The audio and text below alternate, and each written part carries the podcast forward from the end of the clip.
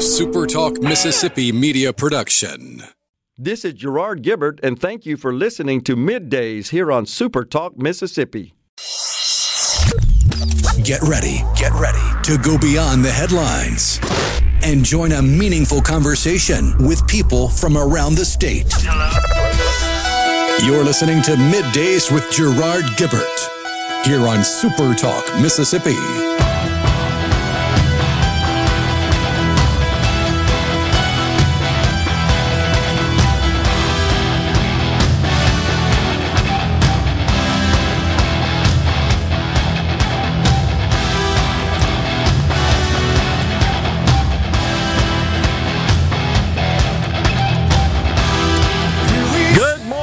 Everyone, and welcome to Midday Super Talk Mississippi. I'm your host, Gerard Gibbert, along with Rhino in the Element Well Studios, guiding you through the middle of your day with facts, fodder, and fine music. Kicking off a brand new week, and it is election week. Rhino, voters will head to the polls tomorrow. Those who have not voted absentee slash early, they will cast their ballot in the twenty twenty-two midterm elections. How are you doing today? Oh, not too bad. Wow, what a sports weekend it was, huh? Lots of wild and wacky. Yeah. This is the best time of year for sports with uh, the World Series, football, college and professional. And the World Cup right around the corner. Well, that's true. I know you being a big soccer fan, so that's all coming up. Basketball's about to get cranked up. It's crazy. A lot of overlap. How about old Dusty Baker, coach of the Houston Astros, finally gets the series? That's pretty neat, I think. It was a decent series, uh, depending on who you were for. Didn't really have a dog in that hunt. So yeah, yeah, me either. But, you know, from an entertainment perspective, I thought it was pretty decent. So that is in the books. Old Dusty Baker takes it down. We had uh, a couple of very entertaining overtime games in S E C play. That was sort of fascinating to watch. One of those up in Starkville. The Bulldogs emerged victorious over the Auburn Tigers with their new temporary, I guess, head coach, Cadillac Williams. I thought he did a good job. I'd hire him if I were them, honestly. I thought um, he was the man. But the Bulldogs came out on top. Shouldn't have been that close, it doesn't seem like. When you watch the first half, so this it's over. But yeah, it seemed like uh, fate was on their side after the accidental onside kick. Yeah, that was weird, wasn't it? Supposed to be a squib kick to keep it from being easily returnable, and it just was too low. It bounced off an Auburn player. That was weird. That and the illegal snap. Was that in that game? No, that was in the. Or was that in the? Yeah, it was in that game. Yeah, that wasn't was it? Yeah.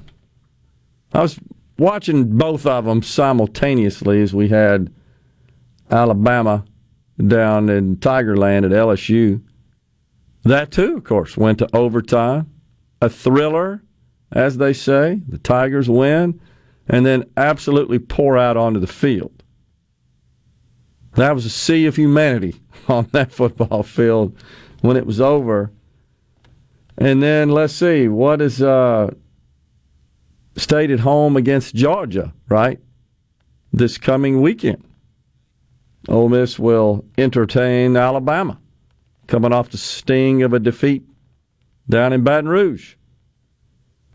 I thought State looked... Uh, Certainly good in the first half. Not sure what happened in the second half. Georgia, however, looks like the bona fide, legitimate best team in the country.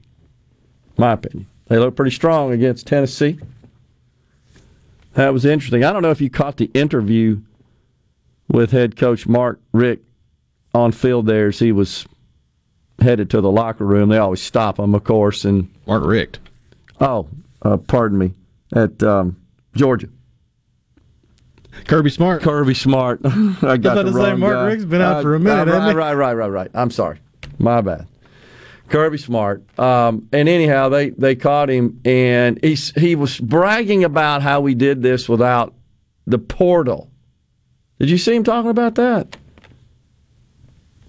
All right, okay, good for you, Kirby. I mean, I'm not sure why you had to bring that up, why that makes a difference. Is there it, are some coaches that are still hung up on doing it the quote-unquote right way with recruiting, even though, come on, Kirby. Yeah, I don't know why he had to invoke that. It's almost like he was trying to call attention to himself, boast a bit. On the C Spire text line, they said when L S U scored the two-point, it caused an earthquake. It was detected on the Richter scale. I don't doubt that. You got one hundred something thousand people in a stadium that's been there a long time. It's, it has a tendency to, to, to oscillate a little bit. Well, no, when, L S U actually tweeted out the, the seismograph readings. They did? From their seismograph lab. Well, it's one hundred thousand people in a very compact space above ground there. And, again, you got a, you got a stadium that, I think with that many people going crazy, subject to a little movement, and that could, in fact, cause the ground to shift a bit. It was it was a well-executed uh, two-point play, that's for sure. Put them in. That's how loud it was on C Spire text line. Dan in Hattiesburg says, and the dead will rise from the dead to cast their vote. Coming up tomorrow. So, all right, so here's a serious question. So let's suppose that, I think by all accounts, and even those who are in the Democrat camp are conceding that Republicans are going to seize control of the House, flip it. By how much, you know, it depends on which pundit you listen to, I guess. But uh, the latest I heard by someone who's very optimistic, I can't remember the name of the analyst, said two thirty-five for Republicans. That would put the Democrats at two hundred. So that would be a thirty-five seat advantage, which would represent a forty seat swing, because the current balance, the the uh, margin is five seats to the Democrats. So, okay. And then you got the Senate, and at this point you'd have to say that's a toss-up. You know, I've seen most people believe Republicans will probably prevail to the tune of at least one, a one-seat advantage.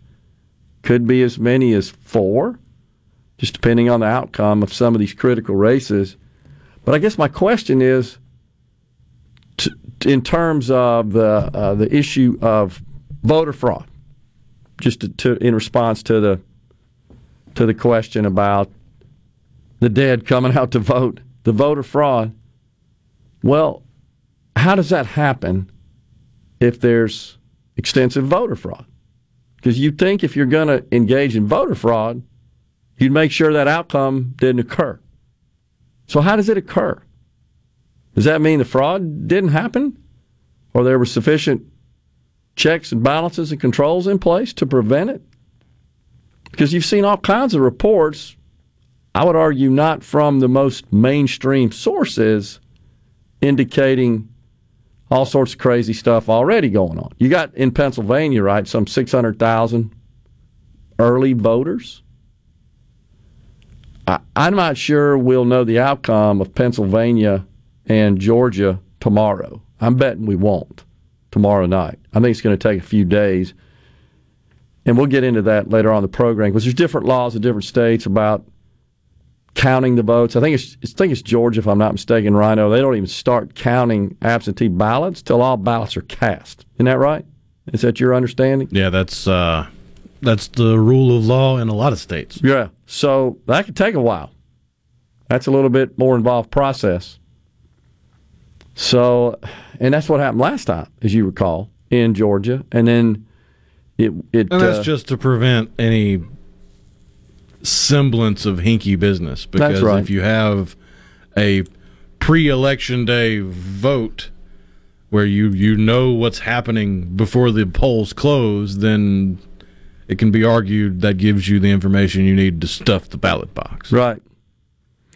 And don't forget, in Georgia, you got to earn fifty percent plus of the vote to win outright. Otherwise, you go to a runoff, and that would be December sixth.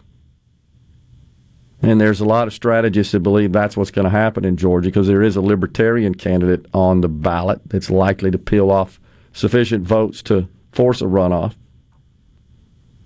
So let's see, and you know, I got it here. And so, Pennsylvania, Wisconsin, officials are not allowed to begin validating mail ballot ballots until Election Day. nineteen states provide a grace period to receive mail ba- ballots as long as they were sent by Election Day. Wow. In yeah, Ari- they got to be postmarked by Election Day. Yes. In Arizona, all ballots must be returned by seven p.m. on Election Day, but officials have twenty days to finalize their counts. In Nevada, and these are, of course, critical, very contentious elections for Senate. In Nevada, counties have four days to count late arriving mail ballots and give voters two more days to fix mail ballots that arrive in envelopes with errors or missing information. Gee whiz. A lot to do to get it all settled in the final counts. Coming up next, Scott Payton, State Director, Right on Crime. We're in the Element Well Studios, kicking off a brand new week. Stay with us.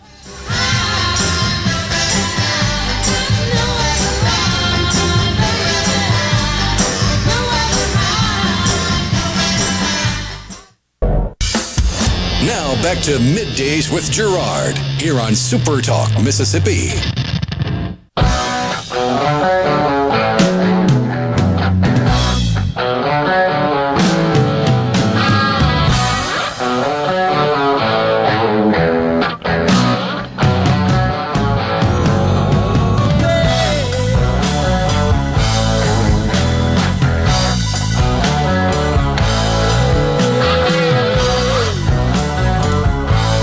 Back, everyone, to Midday Super Talk Mississippi. Gerard and Rhino in the Element Well Studios, kicking off a brand new week. Joining us now, Scott Payton, State Director, Right on Crime. Scott, how's it going this morning, man? It is going great, Gerard. It's a pleasure to be here. Yes, sir. So uh, tell us a bit, uh, before we get started here with the question, Scott, exactly what your organization, Right on Crime, what's your mission, what do you do? Right on Crime is a conservative organization that promotes conservative solutions uh, to, to fighting crime, which which means reforming offenders, protecting the public, and, and making certain that victims are made whole. Gotcha. And we do this through through advocacy, through work of the legislature, through um, through work throughout the states that, that we operate in, whether it's um, direct interaction with policymakers, with different criminal justice actors, um, to ensure that, that states and, and local organizations are following evidence-based best practices when it comes to criminal justice policy. So one thing we hear a lot about, it's it's a fairly common talking point with respect to uh, Mississippi and incarceration, is that uh, I believe our state has the highest per capita incarceration, somewhere around eighteen thousand of all fifty states. Is, is that accurate? Yeah, yes, sir. It looks like it, as of November, um, it, it may have been up to nineteen thousand. Um, and, and yes, it would be, there, there are other states like Louisiana, for example, uh, Oklahoma, several other states. We go back and forth uh, with the highest incarceration uh, per capita. Uh, so that, that would be correct. This is always a statistic, I got to tell you, Scott, that, that intrigues me from the perspective of exactly how meaningful it is. And what I mean by that is, is that because we got a higher percentage of our population committing crime, and therefore we have more that are incarcerated, or rather is it a function of perhaps some of our statutes, some of our laws, where we're maybe overly zealous in incarcerating people that uh, for which there's really no need to do so. So uh, tell us about that. Yeah, that, that's a that's a great question, Gerard, and, and one that, that I, I know uh, all states have to look at, at carefully. Um, it's a combination. Um, that there there are sometimes where where we're sending nonviolent individuals to prison uh, much longer than they should should be going to prison. Um, you know, if you think about it, the, the The whole purpose of incarceration uh, is, is deterrence, retribution, incapacitation, and, and rehabilitation. And, and when you look at those, uh, there has to be a consequence for those that are committing crimes. So if the police and the courts are sending these individuals over to D O C, um, th- there has to be a way to, to work through this. So I think that number, when you look at eighteen, nineteen thousand, um, you, you certainly don't want to be the highest incarcerator. Um, but it but it doesn't mean that, that everything is in shambles. Um, it, it means that there, there's more work that needs to continue to be done. Um, and, and we do that each session when we go back and, and take a good look at, at the laws that are on the books that, that are relating to sentencing. And the whole the whole purpose of, of what Right on Crime has been doing with our Correctional Leadership Network, where we had um, Commissioner Burl Cain on last week, uh, is to talk about that. Is, is what is he doing, and, and what does that number mean to him? And, and he's pretty blunt. You know, he said that violent people and, and criminals need to be off the street and they need to be in prison. Uh, and there goes the, the deterrence and the incapacitation and the retribution portion of corrections. And I think when we focus on what we do with them when they leave prison. We have about fifteen hundred every quarter leave M D O C facilities and go back into our communities. Uh, we, we intermingle with them every day.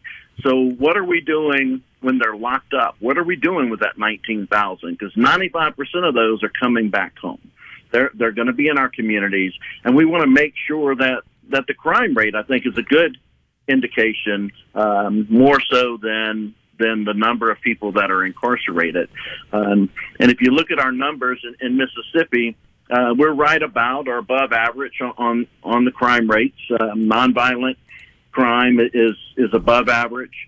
Um, violent crime is below the national average. Um, so those those are good numbers. Um, you know, one crime is one crime too many for, for the victims that are involved.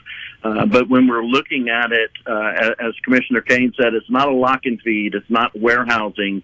Um, there's programming inside that hopefully when individuals leave M D O C, and we know that they will at some point, when they leave there, they have the tools To, to be successful and, and don't get caught up in the system again. What what can you tell us, Scott, about any specific policies or legislation that you, you'd like to see passed, enacted in the state to address this issue? You know, Gerard, I think we need to, to look at, uh, one, making sure uh, that we understand kind of where this rise um, in, in violent crime is coming from. Um, go back and, and, and look at our sentencing.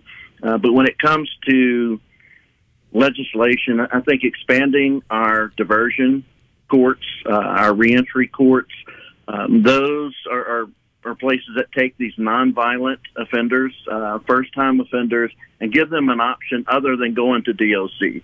That is one way to to, to look at, at the use of incarceration, uh, but this is a, a way where we would address the root causes uh, under direct supervision of our courts.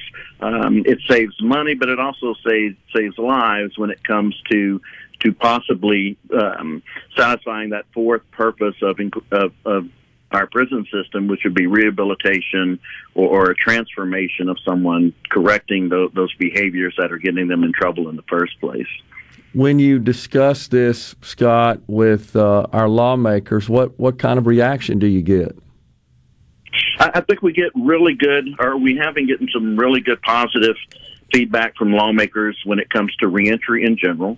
Um, and the diversion and specialty courts are, are definitely an area that lawmakers are, are interested in.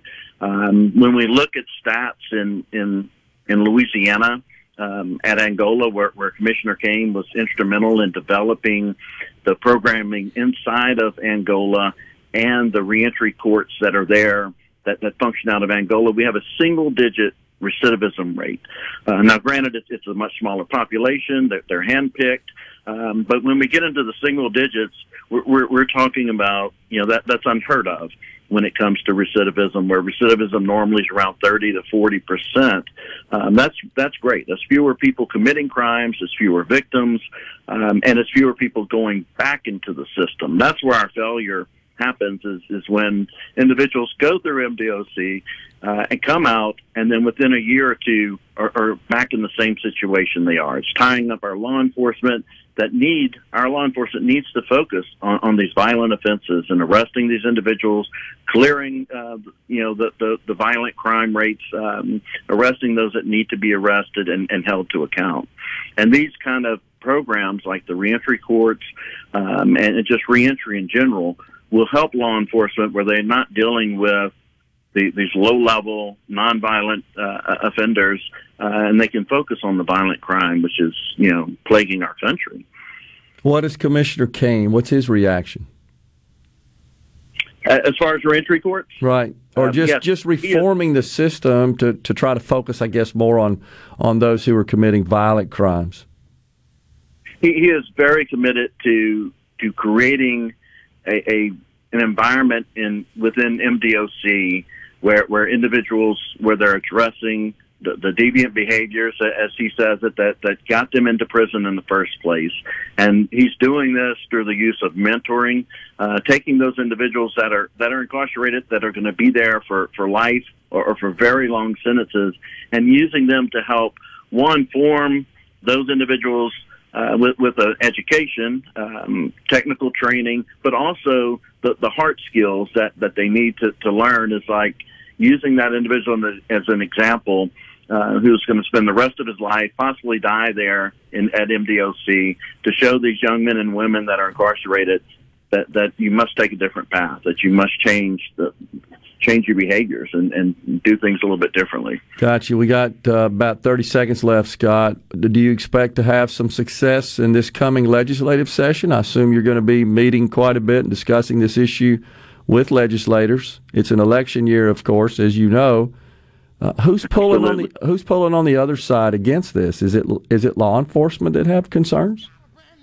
I, I think, Gerard, when it comes to sound criminal justice policies, when we're looking at reentry, um, I, the fear sometimes, or if there is any uh, objection, it, it may come from um, prosecutors and law enforcement, and it may be just a simple misunderstanding of, of what um, what we're looking to do with reentry. We're talking about individuals that are already out.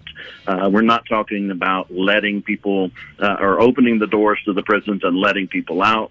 Uh, we're talking about those that have served the sentences that our legislature has assigned to those particular crimes and, and are doing what the judges and the courts have asked them to do. Gotcha. Scott, appreciate you coming on. Thanks a lot. Thank you, Gerard. Scott Payton, State Director, Right on Crime, has been our guest. We're in the Element Well Studios. Middays will come right by. Ain't no dress. Little mammy's got a brand new bag.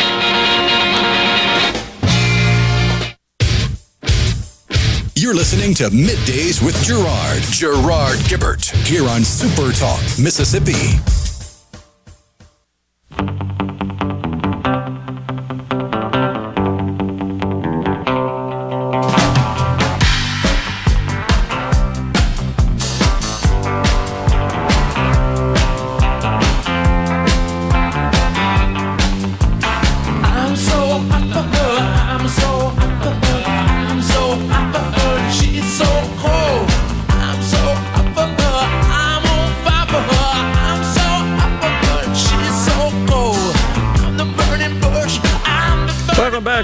To Midday Super Talk Mississippi.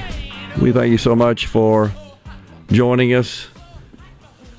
So it's tomorrow, the midterms, and of course the candidates are making their final appeals to the voters, and they got lots of help coming in as well. Joe Biden, Barack Obama, rock star of the Democrat Party. Donald Trump, of course, as well, out and about. But the one that really aggravated me the most, Rhino, was Biden at a rally in upstate New York for Governor Kathy Hochul. Was at uh, a small college there, liberal arts school. The name escapes me right now. But I watched it, and I guess I shouldn't be surprised, but maybe I just expect more out of the commander in chief. And what I mean by that is I expect the truth.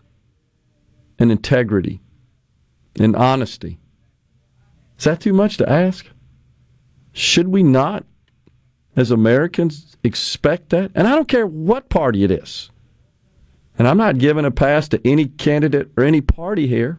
It's just fundamental. Just tell the truth.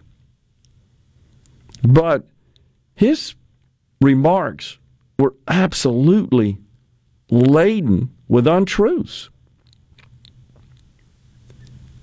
He said at one point that gas, when he took office, was five bucks a gallon.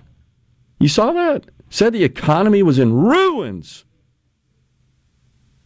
He, of course, took credit for Social Security increases scheduled to go into effect next year, a policy that was enacted into law, a provision, in nineteen seventy-two. And he bragged about the amount of time, you saw this one, he spent with Chinese President Xi Jinping. I spent more time with him than anybody. Well, that's not true either.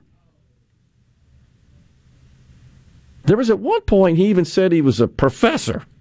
Did you see that? Oh, yeah. He wasn't a professor.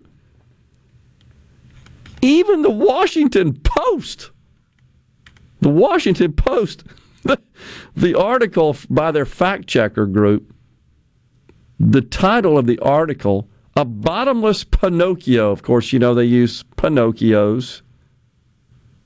What, one to five, I guess, I think. Something is like that. Yeah, yeah. some some measure measurement, some metric to measure the extent to which statements made by various politicians were not factual. They called his gaffes a bottomless Pinocchio. Bottomless. He's a the the first statement in the article, President Biden is a self-described gaffe machine. That's no excuse, of course, they go on to say, for a president making false or misleading statements. Folks, I spent a lot of time, more time with Xi Jinping than any other head of state. I've traveled seventeen thousand miles with him. Well, they gave him a three Pinocchios on that the first time he said it, but he repeated it. Wasn't even close. And there were numerous other statements that, I mean, the five dollar gas was one, the economy was in ruin, and then once again he started taking credit and doing victory laps over jobs created. And I say again, well, you didn't create any new incremental jobs relative to where we were pre-pandemic, which should be the metric. That should be the basis for comparison, not at the time when Democrats primarily across this country shut down the economy. They shut the economy down, forcing many employers to let people go, and then we reopen the economy, they go back to work, and he takes credit for it. You didn't do squat. And, of course, he's stumping for Kathy Hochul, the governor, the Democrat, who has got stiff opposition from Representative Lee Zeldin. And now, the, most polls, the Trafalgar poll and the Rasmussen poll, the ones that I put more credibility in, show Zeldin up a point or two, which is good. And, of course, he calls attention to the fact that Zeldin opposed his agenda. And we've just got, there's nothing noble, I just want to say this, there's nothing noble or virtuous, and one should not brag about spending other people's money, because that's really all you're doing here. When you're bragging about the bipartisan infrastructure bill and the CHIPS Act and the one point nine trillion dollars American Rescue Plan, there's nothing to brag about. Bragging might be warranted if you, let's say, cut the deficit or the debt. And I don't mean cut the deficit from the anomaly that occurred during the pandemic, because that is what he's bragging about. Hey, I spent one point nine trillion dollars last year. I didn't spend that this year. Look what I did. I cut the deficit. Well, there's, there's nothing virtuous, and there's no accomplishment there. That's completely misleading. And the, and the crowd, of course, as I watched it live, they're just, yeah, like trained seals clapping. And then, of course, this notion that the Trump tax cuts, two trillion dollars, that's what caused the deficit and the debt, all went to Trump's rich buddies, and that's just not true. And that's been debunked multiple times. It's just math. But he says it, and it is a favorite talking point of the left, and that's not th- true. And, of course, you've got the Inflation Reduction Act and implementing price controls. Once again, there's nothing to brag about there. Hey, look, I brought down the price of this for you because by law I forced the private company to charge less. There's nothing to that. And then, of course, blasting the fossil fuels industry as he has record profits and the forty corporations that or excuse me, fifty corporations that pay no income tax, and now we learn that with this fifteen percent minimum tax, only fourteen are going to be ensnared by that. And it's a whopping forty billion dollars of of profit. And, uh, you know, to you and me as individuals or many others, that's a significant amount of money. But unfortunately, in the scheme of things, when you got a five trillion dollars budget, when you look at the the three or four billion dollars of tax revenue that'll raise, that ain't jack squat when you're running one point two trillion dollars deficit. There's nothing to brag about there. And, of course, you're not taking into consideration the other unintended consequences. And then, with a swipe of a pen, forgiving student loans. You know, when you're when you're in business, I mean, I just look at that as a contrast. And you're trying to make ends meet, or your household, and you're and you're trying to to manage your affairs, your financial affairs, because you, you don't have a printing press of money. You can't go into unlimited mount, mountains of debt. Well, if you're able to overcome that, I'd say that's something to maybe toot your horn about. Certainly in business, which is very difficult, but in government, there's nothing hard about that. You just sign legislation. You don't have to worry about where the money's coming from. Just print more. Borrow more. That's what we do. But he's totally focused on that and, and bragging about it and calling attention to the fact that Lee Zeldin didn't vote for all the spending spree. But yet, he brags, does the president, about the deficit. The deficit he caused.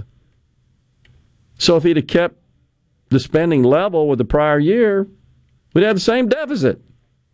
It's just crazy how they can go around saying this sort of stuff and I guess get away with it. But even the Washington Post called him out for it, which I think is good, and I think it hopefully exposes the untruths and gets folks' attention that this is just not the way to run the country.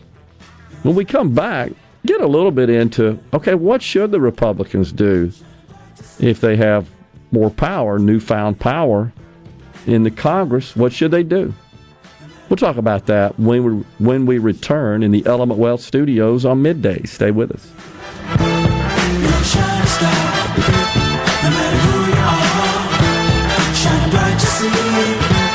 You to be shining star for you to see what your life can truly be. Shining star for you to see what your life can truly be. Shining star for you to see what your life can truly be. Mississippi.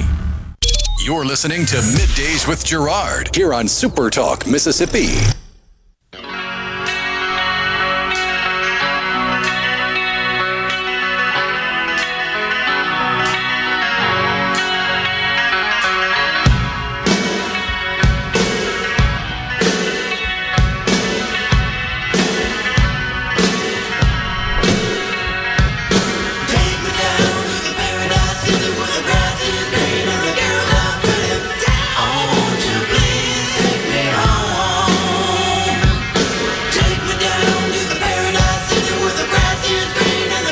Back with you in the Element Wealth Studios, Super Talk Mississippi. Go to my element wealth dot com or call six oh one, nine five seven, six oh oh six to let Element Wealth help you find your balance between income, growth, and guarantees. Election coverage on Super Talk Mississippi gets started at six p.m. tomorrow. You'll get the latest election results here on Super Talk Mississippi as the polls close across Mississippi and the nation. Plus, Super Talk Mississippi News will bring you coverage of Mississippi's election results. It's one of the most important midterm elections ever, and we'll have you covered. All right, so Gary in the Berg says that we should focus on fatherless homes. That leads to more crime and a lot of other problems. No politician wants to talk about this, and maybe this organization will. Maybe they can promote two-parent families to prevent crime before it happens. eighty-two percent of wedlock birth rate in Jackson and other cities is a disaster. Well, first, I agree with you, Gary, that the dissolution of the traditional family is a root cause of many of the nation's issues. Crime, poverty, et cetera. I, I agree. The question is, what do you do about it? And I think you have to tread lightly. I think you have to be careful on how to address that, honestly. It it has just become, I guess, kind of culturally accepted um, to the point where, in many circles, a teenager getting pregnant is is lauded, is praised.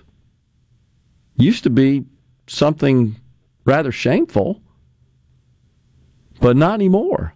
I mean, what it'll get you is a shower, honestly, and a whole bunch of congratulations.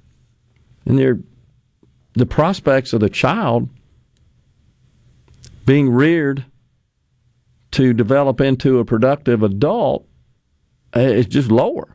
That's just statistical fact. No question that's a that's an issue, and uh, that needs to be addressed. I, I'm not sure if that's something that government should address or not, honestly. It, it gets a little sticky. I'm, I'm afraid that if it's not handled properly, it might exacerbate it, might make it worse. But it certainly is a conversation that needs to occur. Would agree with that. Yeah, Ray and Gluckstadt reminds, I did see it, I'm sure everybody has by now, that Donald Trump did refer in one of his rallies there to uh, Ron DeSantis, a prospective candidate for president in twenty twenty-four. Sanctimonious, but what is is the pejorative, I guess you could call it, that he used? Swing and a miss, strike one. that, that wasn't his best nickname. What would be? I'm just oh, out of oh, all the nicknames all the, he's okay. come up with, that yeah. one's a bit of a stinker. Well, let's let's let's harken back to twenty sixteen, right? Lion Ted, Little Marco, Low Energy Jeb. That that may be my favorite. I don't remember. Quid Pro Joe might be my favorite. Yeah, that was a good one, too. Uh, that's just the way he operates. But does that suggest he's all in for president in twenty-four?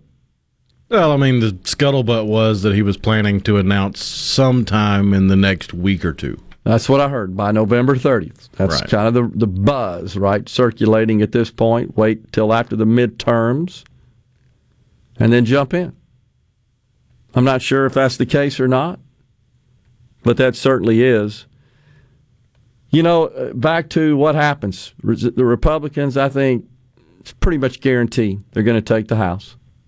I'd say the Senate, I feel good about fifty-one forty-nine. Feel better today than I did a month ago. Now, some are saying as high as fifty-four, forty-six. Could be. I mean, it just depends. I mean, the, the, the races in play, high profile, Georgia, which would be a flip Pennsylvania, which would be to stay level, talking about the Republican wins. Arizona, a flip. Nevada, a flip. The other one is uh, New Hampshire, which is coming on strong. And the New Hampshire Republican candidate's being outraised significantly by the Democrat incumbent.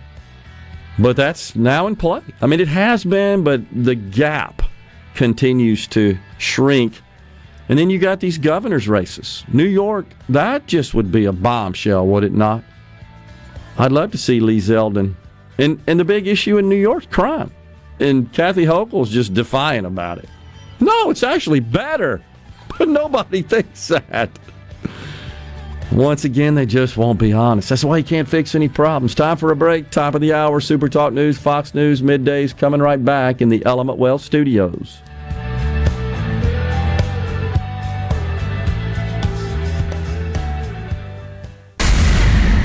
Welcome to the show that challenges you to think deeply, to think deeply. And look beyond political posturing. You're listening to Middays with Gerard Gibbert here on Super Talk Mississippi.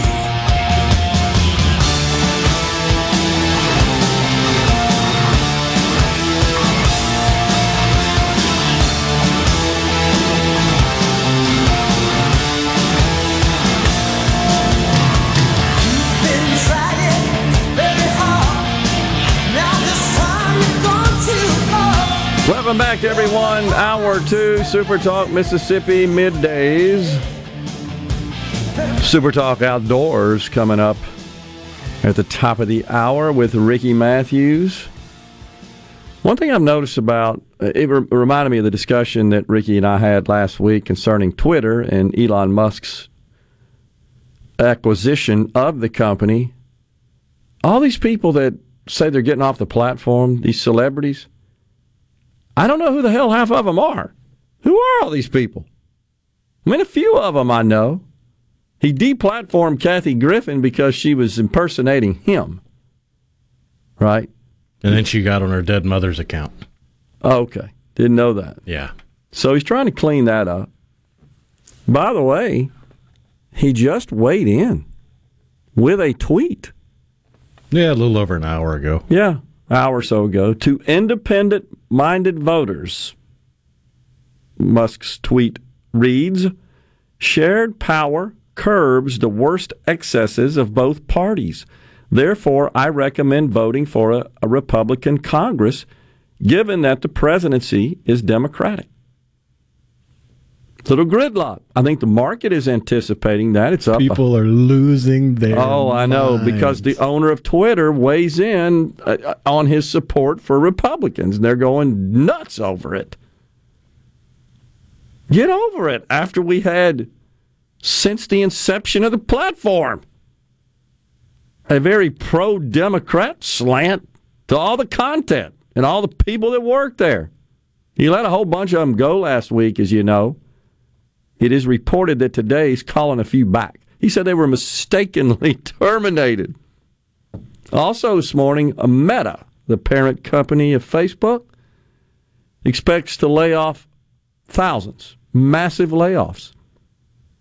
Amazon, Google, and Microsoft have all said that their cloud business, which is really disturbing to me, haven't been in that industry, but they said the cloud business is a little sluggish, and they are dramatically reducing uh, recruitment for new employees and intend to shed some employees as well. So I think all of this paints a picture of an economy that is about to pull back rather significantly, because those kinds of sales, those kinds of contracts, they're a pretty good harbinger, pretty good barometer as well of what's happening in the private sector, because most of their clients, large enterprises, and they're pulling back. And so I think this is because they anticipate demand to decline. Interest rates rising, demand declining as a result, inflation continues out of control, and the Fed keeps raising rates, and it's not having an impact. And so the expectation is they're going to continue to raise rates till they see some reduction in inflation. And when that happens, that will cause for certain a pullback on demand. Anyhow, you know, one thing that's interesting is watching the Democrats promote their message. And and to a great extent, the Republicans as well. And the message is, if you vote for them, it's bad. It's pretty much the, the, the theme from both sides. You're not hearing a whole lot about addressing. So if all the polls reflect that top problem, top priority, across the board, Democrats and Republicans, inflation, cost of living, price of gas, et cetera. But you've not heard anything from either side on how they intend to address it. Now, the Democrats' plan is we're just going to force companies to charge less, right? The windfall profits tax on the oil and gas industry, that'll decrease the price of gas. Force the pharmaceutical industry to charge less. Give you credits to go buy electric hot water heaters and the like. But none of that really is addressing the fundamental economic problem of inflation. It, it is not consistent with the classic, widely accepted definition of inflation. None of that. I mean, just forcing doesn't. What What if the oil and gas industry just said, hey, we're done. We don't want to do this anymore. You guys told us you're going to shut us down. In fact, you heard him say this weekend, it's one of the one of the so-called gaffes. He said, I've shut down all drilling. We're not drilling anymore, which is not true, but that's what he wants to do. He said that because there were some hecklers. You saw that Rhino in the crowd that were mad because he's not doing enough about climate change. I shut down all the drilling. You got it? No more drilling. There is no more drilling. I haven't formed any new new drilling. No, I...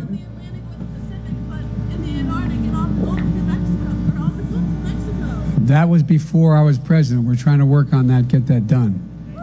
No more drilling. What the hell's he talking about? No more drilling. Is he talking about offshore specifically? Because I, I kind of heard that from the question. It was a little faint from one of the hecklers there. But that that's the solution. No more drilling. So on the one hand, you're, you're demanding that these big oil companies go produce more. On the other hand, two days later, you say no more drilling. And did you hear how Joy Reid jumped into the conversation? You mean the race lady over there at M S N B C? Oh, yeah. What'd she say? This is her response to the conversation surrounding inflation. The people I ever heard you, hear use the word inflation are journalists um, and economists, right? So that is not part of the normal lexicon of the way people talk. So it's interesting that Republicans are doing something they don't normally do, right? Which is not use the, com- the common tongue, right? Not use just common English to sort of use do on their campaigns like they're doing with crime. But what they've done is they've taught people the word inflation, right? Yeah. Most people who would have never used that word ever in their lives are using it now because they've been taught it, including on T V, including in newspapers. They've been taught this word, and they, they sort of wrap this word around whatever it is that they really want to vote, the, the, you know, the reasons they really want to vote. What you talking about there, race lady? What What is that? It's trying so hard to detract from what is widely viewed as the top issue. Widely. So, all right, so I, someone on C Spire text line uh, didn't identify, and that's fine. I would like to hear a plan from the Republicans to get the country back on track, because all I hear from them is hearings, impeachment, subpoena power, and Hunter Biden. So still no governing from anyone. Sorry, but we are in trouble if this narrative doesn't change, regardless of who's in power, but still no plan by the right. So I responded, asked, okay, what would you like to see done specifically? What do you consider to be back on track? And the uh, the listener texted back, lowering inflation, gas prices down, families able to buy grocery at afford- at affordable prices, baby formula. We just got to have a plan to revive this country. So, okay, uh, once again, I, I, I hear you, but specifically what? What do you want government do to lower inflation?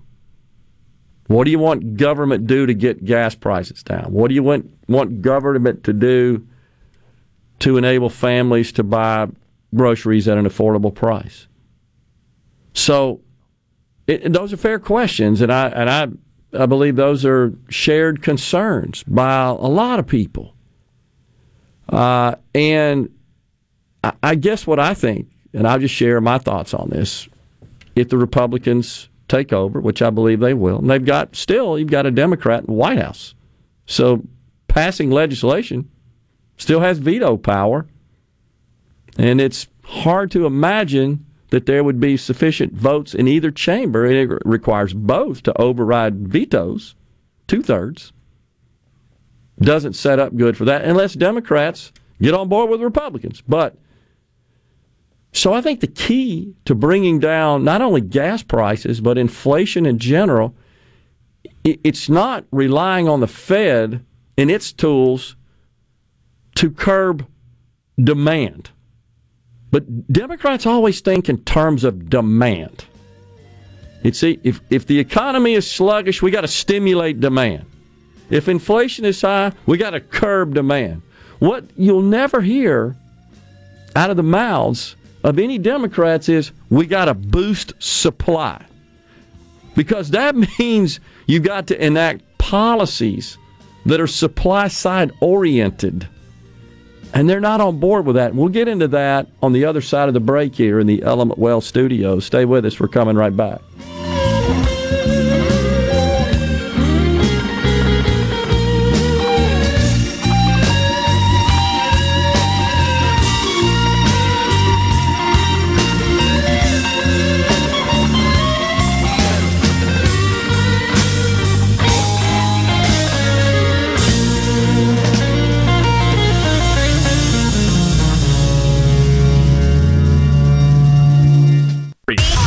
Middays with Gerard Gibbert. Let's do this. On Super Talk Mississippi. Let's go.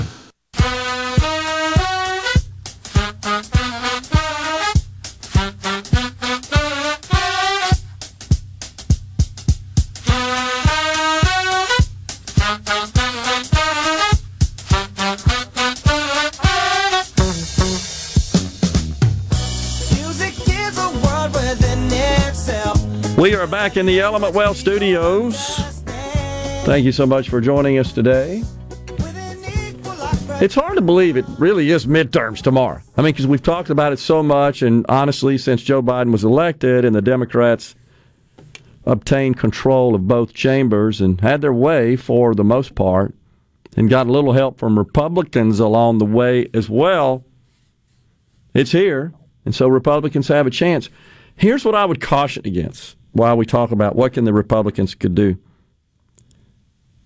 temper your expectations.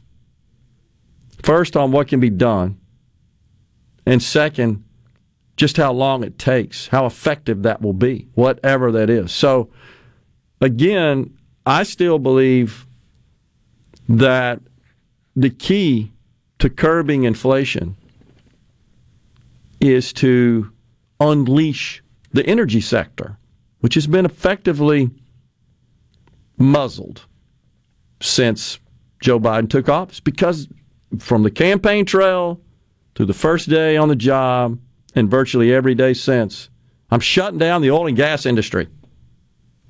I mean, he's made that very clear. So on the C Spire text line, six six two, drill baby drill, is uh, a statement.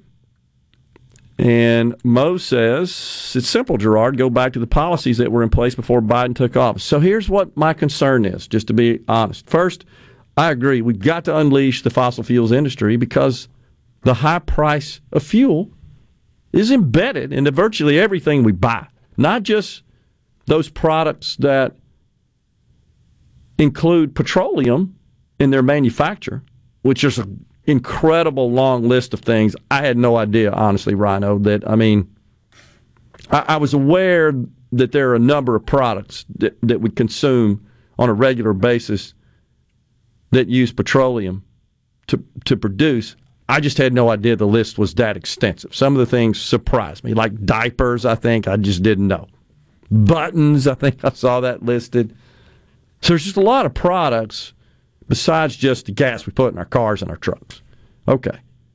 Well, here's the concern I have. The Democrats have already made it clear. We're getting out of the fossil fuels business. We're shutting down. All the automobile manufacturers have announced huge plans to transition to convert vehicles to electric. Just how aggressive can we expect the fossil fuels industry to be, the oil and gas industry to be? I mean, we've seen the president of Exxon say, we ain't building another refinery. There will never be another one built in this country, as an example. I think it's fair to say when Trump was president, he didn't attack the industry that way. In fact, he embraced it. He supported it.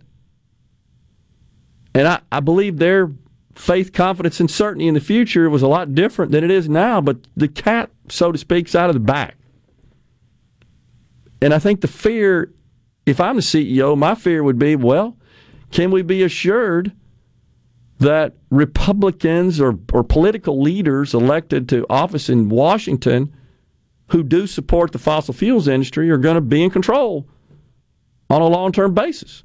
Because the sorts of investments we're talking about that we need the fossil fuels industry to make to bring the price down, they're long-term in nature. They, they need to receive revenue from those investments over a long period of time to produce a return. So I have some concerns about that, but I think that's absolutely key. And then, okay, should we ask the Republicans to start chipping away and at the Inflation Reduction Act to reverse a lot of those policies? How popular would that be? Could they get that done? From an oil and gas perspective, I would say everything that Joe Biden has done to make it more difficult to decrease supply, everything he's done from a from a law perspective, an executive order perspective, from a regulatory perspective in the deep state of the agencies that that uh, are, are under his purview, I, I, if I were in charge of the Republicans, I'd put legislation together that absolutely reverses every bit of that. Get it passed and send it to his desk and make him veto it and get every Democrat on the record as opposing such legislation that would, in fact, promote and encourage supply. I would send a clear message to the oil and gas industry. We don't want to shut you down. We embrace you. We want you to do what you do. Produce more. Make us energy independent. Produce more than we consume. What I would not do, that typically, as you know, Rhino, gets done in Washington, I wouldn't create these three thousand dollars, three thousand page, pardon me, bills that have got all this junk in them, and everybody puts their little their little pet projects in there. I would just have a one-page bill if it's possible, certainly fewer than twenty, that reverses all this nonsense from Biden. No junk in it, no extraneous pet projects, and just, just that, limit it to that, isolate it to that. Yes or no? And then with respect to the Inflation Reduction Act,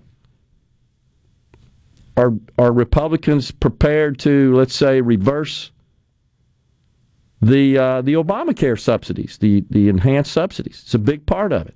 What about all the credits for electric vehicles and hot water heaters and solar panels and and other green investments? What about the fifteen percent minimum tax, the eighty-seven thousand I R S agents, the revenue side? I think I'd take those one at a time, category at a time, and put a bill in place. We're going to strike this eighty this funding for the eighty-seven thousand I R S. Just put that as a single piece of legislation. Get an up-down vote. Get people on the record. Because twenty twenty-four, if you look at the the races coming up, it looks pretty good for the Republicans. As far as the seats, the Dem- and the Senate in particular, as far as the seats the Democrats have to defend. And I would get that on the record and use that as ammunition in campaigning in the twenty-four cycle. But none of these two thousand page bills with all this junk in it that at the end of the day nobody can read, nobody can comprehend, and then you find out after the fact, well, I didn't know that was in there. That's what we do. I would also put a bill on the on the floor to make the Trump tax cuts permanent. The individual provisions expire at the end of twenty-five. I put a bill, and I would go to the, the American people and explain, if this expires, despite Joe Biden and all the Democrats lying about all those tax cuts only went to to the wealthy, which is not true, I'd get some really easy, I'd prepare some really easy to understand and comprehend visuals to explain that with comparisons before the Trump tax cut, after the Trump tax cut, to to an, to average scenarios of taxpayers, not the rich. But just show that. This is what your taxes are going to be if we don't make this permanent. I'd put that out there. And I'd make them say no. Make them vote it down. And then I'd say, well, they voted to raise your taxes, middle class. Because that's the truth. It's exactly what it would be. I would take advantage of that. Make Joe veto it. Because they want them to expire. They want them to expire. That's what they want to do. And then the other provisions of the, the Inflation Reduction Act, I, I'd take them on one at a time. Get them on the record. The, the Medicare stuff, I'd get that out there as well. I, I think that's the way to approach it, and I hope they do. Now, at a minimum, what just just if the Republicans take the House, at a minimum, it ends the Biden agenda. It's done. This is exactly what happened to Obama. When the House flipped in twenty ten, even though he got reelected in twenty twelve and served for eight years, two full terms, everything that happened from a, a legislative perspective that's notable happened in those first two years. The entire remaining agenda got flushed down the toilet. He didn't have the votes. So that's when you get some faith, confidence, and certainty, I believe, out of the private sector.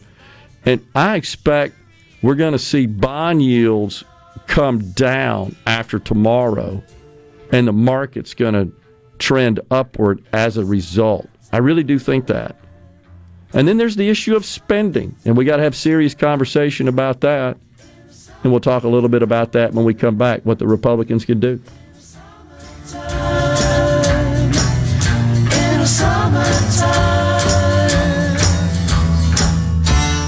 Bring it on!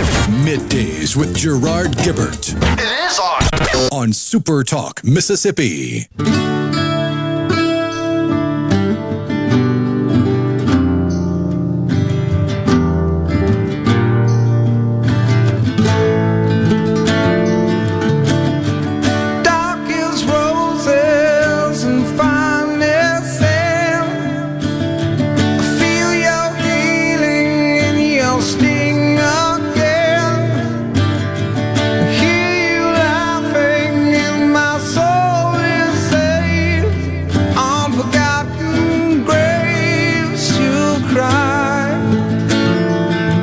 Welcome back, everyone. Midday Super Talk Mississippi.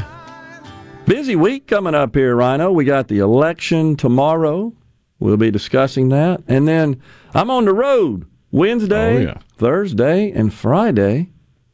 Wow. Wednesday, downtown Jackson for Innovate Mississippi's Accelerate, Annual Accelerate Conference. And then Thursday, I'm at two museums, downtown Jackson, and then Friday, Camp Shelby. Once again, at the Mississippi Armed Forces Museum. It's, uh, what day exactly is Veterans Day? It's this week, right? I want to say it's Friday, yeah. I think Friday is right. So that uh, that's what's going on. Looking forward to that. On the C Spire text line, I like your plan. Most level-headed thing I've listened to in a while. I appreciate that. Everybody does not feel the same way.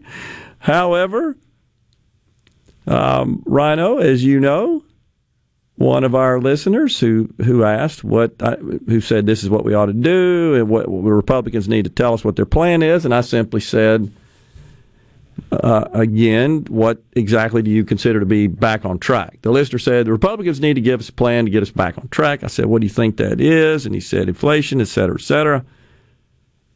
Um, He says we need to cross the... This could be a sheet. I don't know. So I apologize for that. Uh, if I use the wrong pronoun there, this listener, how about that, generically? It could be watching as well. Of course, we're on C Spire T V, the internet, the app, et cetera.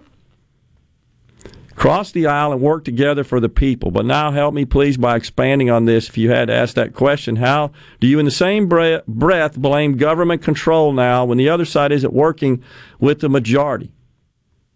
Huh? This isn't an argument. It's grown people conversation on a serious issue. Republicans, Democrats, white, black, Hispanics, whoever. We all suffer. Pay same gas and food prices. A solution to part would be term limits. They've gotten complacent. Well, I'm glad you're not running, the listener goes on to say. That ideology just tanked us even more. Good day, my friend. Still about who's in the White House over country. So... You see, this issue of working together, which you hear, it's a it's a popular refrain.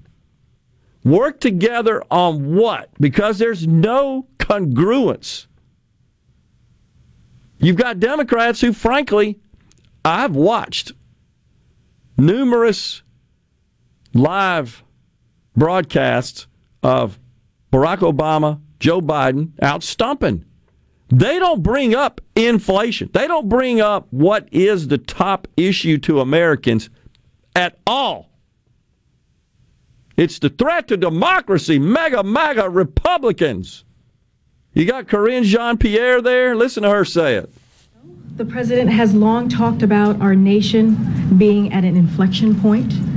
He has been clear, democracy is under assault, and we cannot pretend otherwise. What does that mean? The president will continue to call attention to the threat to, dem- to democratic integrity and to public safety posed by those who deny the documented truth about election result and those who seek to undermine public faith in our system of government.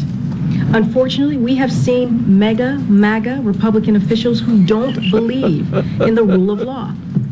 They refuse to accept the results of free and fair elections, and they fan the flames of political violence through what they praise and what they refuse to condemn. It remains important for the president to state strongly and unequivocally that violence has no place in our democracy.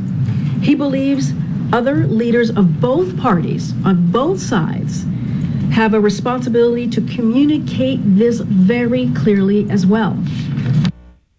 What in the wide world of sports is she talking about? The violence. You mean like when some left loon attempted to stab Republican candidate for governor Lee Zeldin on the stage? You talking about that?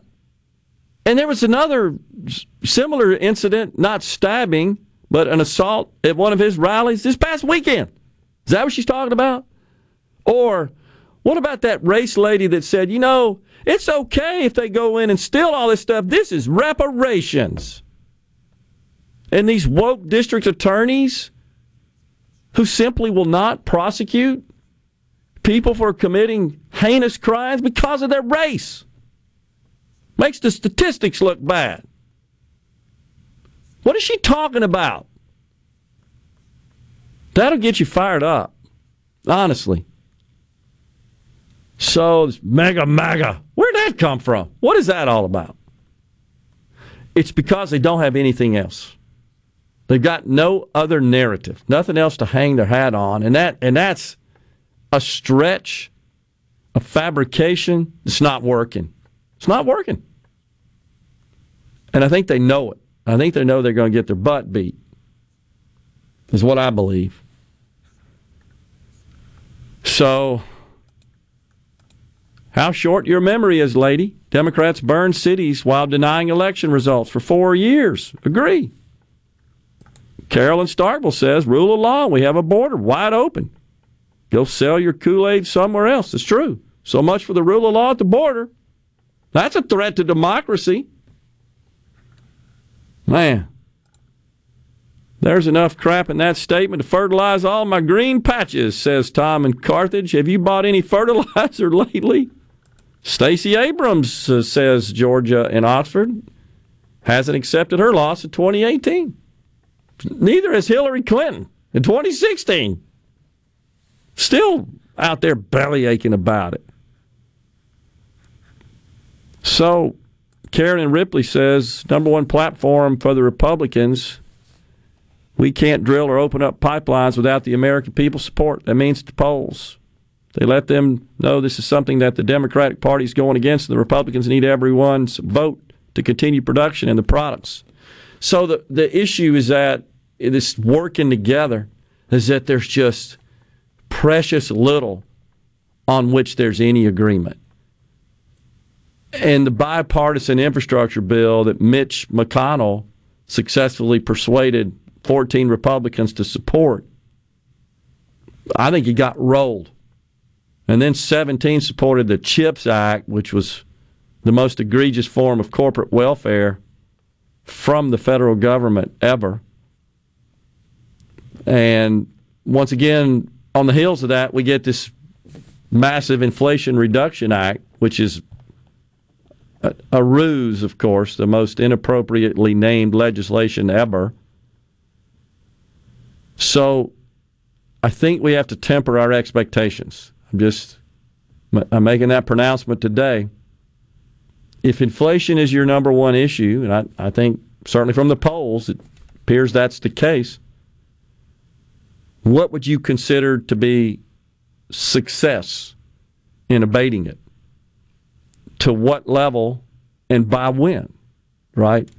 And in, in my view, unless we can somehow promote oil and gas development and supply, I'm not sure we're going to get control of it. Now, I, I guess you could keep raising interest rates to the point where we all hunker down, we can't buy anything.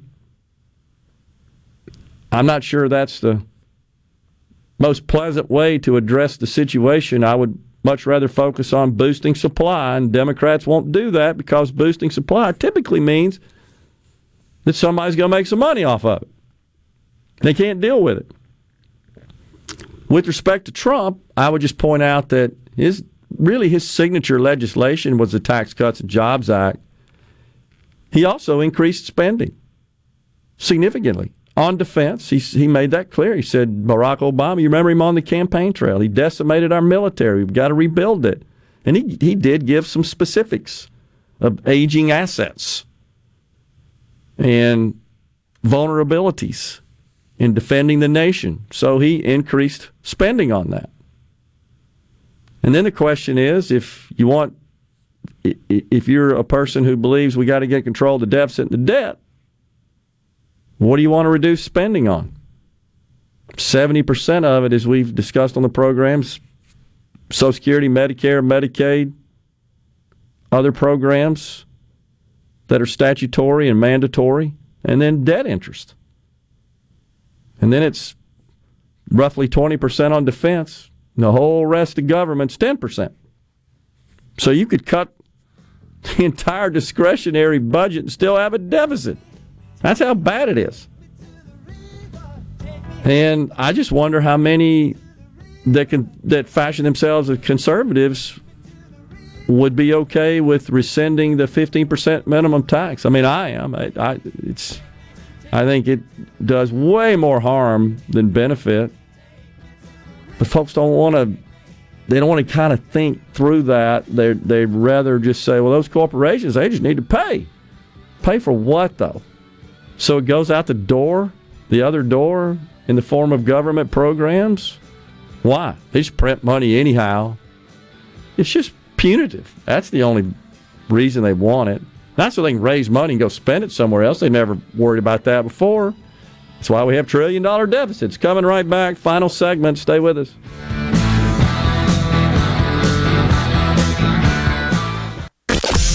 Are we going to do this? Middays with Gerard Gibbert. Keep rolling. Three, two, one. On Super Talk Mississippi.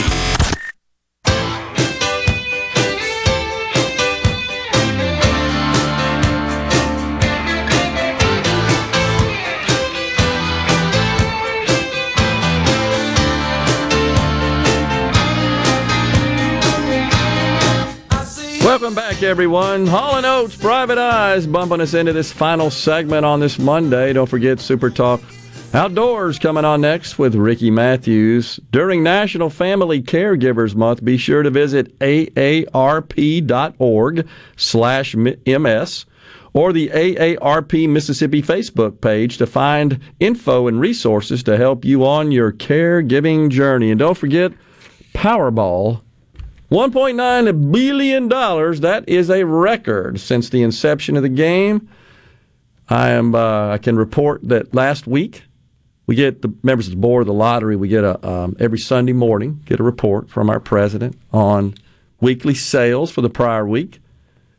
The week uh, kicks off uh, on Sunday at twelve oh one a.m. and ends on Saturday, twelve p.m. It was a record last week. It's seventeen point three million dollars. Average is about eight point five million dollars a week, more than double last week. I suspect it'll be pretty big this week oh, as well.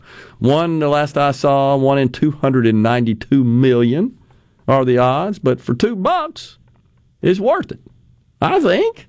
Just my opinion. I can't play, you know that, oh, yeah. nor, nor can anyone in my household.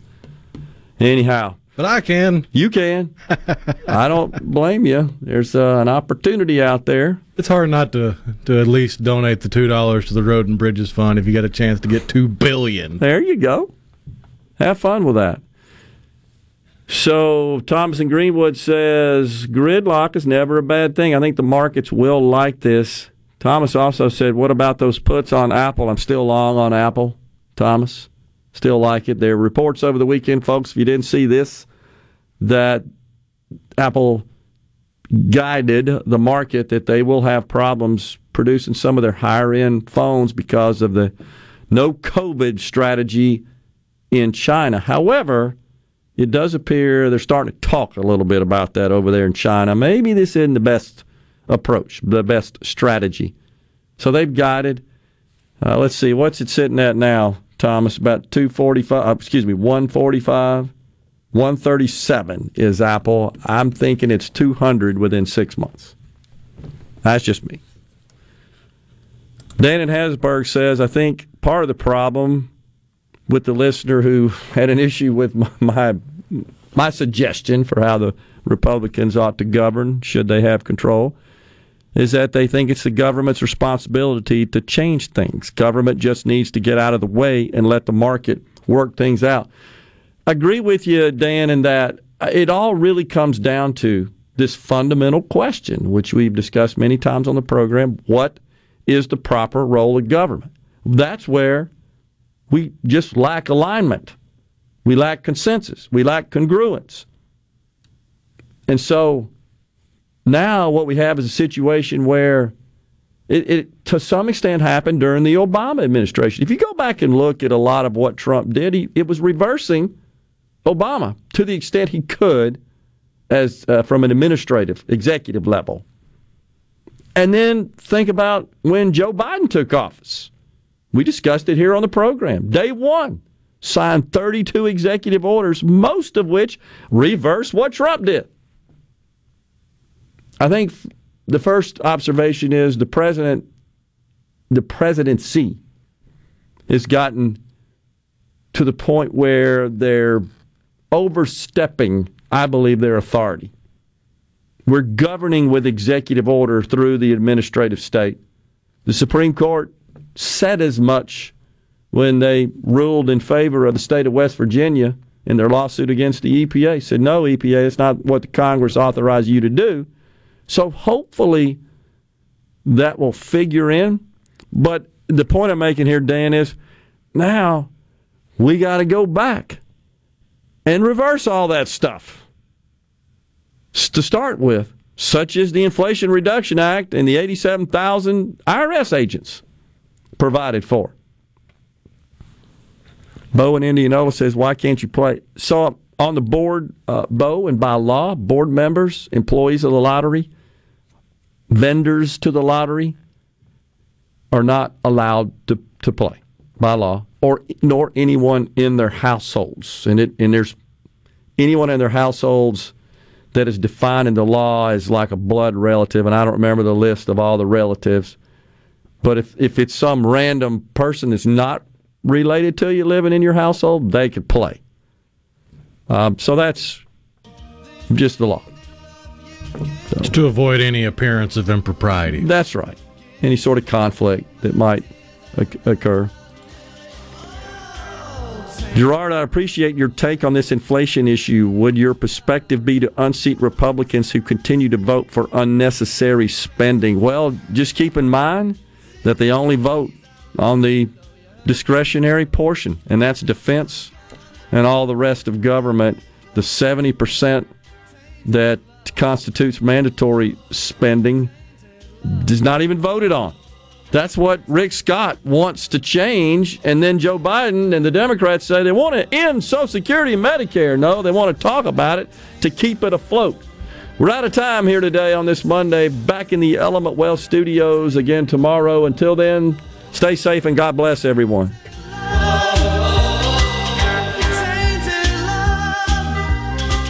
A Super Talk Mississippi media production.